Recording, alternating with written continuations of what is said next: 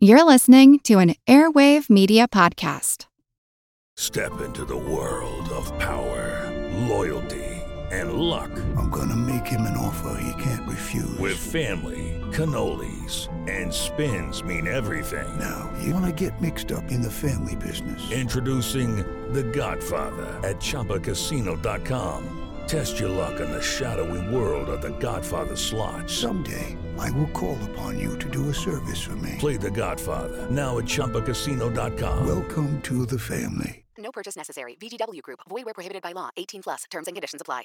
Before I get started on today's episode, I just want to give everyone a quick reminder. If you're enjoying Who Arted, weekly art history for all ages, you might enjoy my other podcast, Art Smart, as well. For season three, I'm going to have a series of episodes focusing on different media.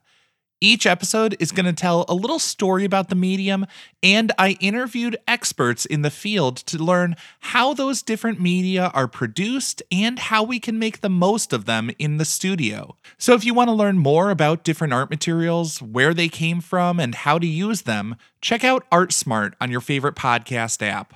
feel like who art ed. Try to slice it. Who? Mr. Wood art ed me. Good. Either way, it, it's ambiguous. It works on so many levels. I know. That's off to a great start. Welcome to Who Arted, where we explore visual arts in an audio medium. I'm your host, Kyle Wood, and today we're going to be looking at Frank Lloyd Wright. Frank Lloyd Wright is probably one of the most famous American architects. He is associated with the prairie style and architecture in the Midwest specifically.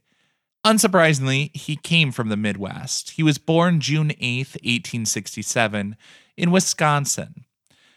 His father and mother traveled around a bit. Um, his father was a preacher, so he was preaching and playing music in those early years. They traveled around for the first decade or so of Frank Lloyd Wright's life, but they settled in Madison, Wisconsin in 1878. In 1885, his parents actually divorced, which was relatively rare for the time. Because they were strained financially, Frank Lloyd Wright worked his way through college. He studied engineering and worked for the dean of the University of Wisconsin. 1887, he left Madison for Chicago, where he went to work for Adler and Sullivan. He actually worked directly under Louis Sullivan for six years. When Wright got married in 1889, he wanted to build his first home in Oak Park, a beautiful suburb just outside the city proper. He negotiated with Sullivan, who loaned him the money, with the agreement that he would have to work for him for five years. Unfortunately, things turned south, and Sullivan actually fired Frank Lloyd Wright in 1893. There are disputes as to why. Some say it was because Wright was working too much on, on his own commissions and side projects. Others say that Louis Sullivan was jealous of Wright's talent. It was a nasty breakup, but after this, Frank Lloyd Wright opened up his own firm and developed the Prairie style. While they did have kind of an ugly breakup professionally, Frank Lloyd Wright did always look up to Louis Sullivan. When Louis Sullivan died, completely broke, Frank Lloyd Wright actually stepped in. He and some other architects paid for a stone to be inscribed with the immortal words that form must ever follow function, as a nice tribute to his former mentor. Now, I think something to understand about Frank Lloyd Wright and his vision was he was trying to create a distinctly American style of architecture.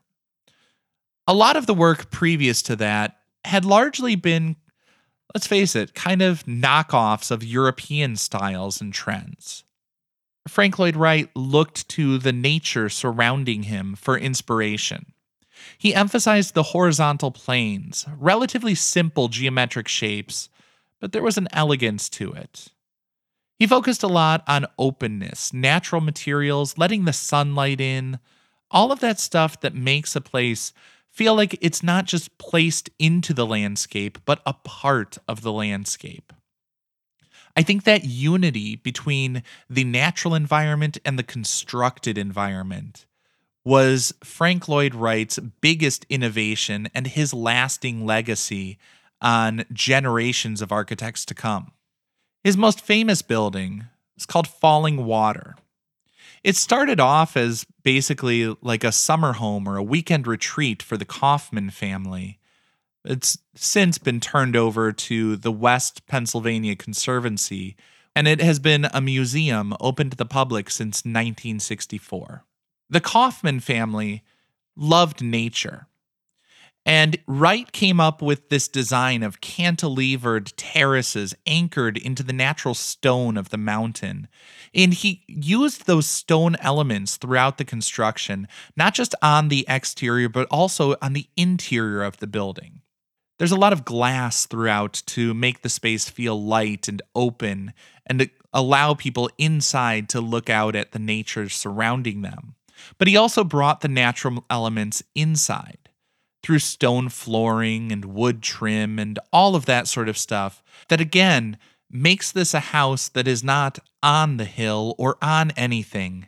It is of the hill. The hill and house happier for each other. This concludes this week's episode of Who Arted, part of the Airwave Media Podcast Network.